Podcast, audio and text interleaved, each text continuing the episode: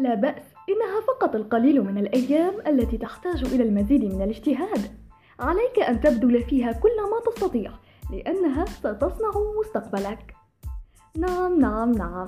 إنها من الجمل المعتادة التي يسمعها الطالب دائما في سنواته الجامعية ودائما ما يتذمر منها.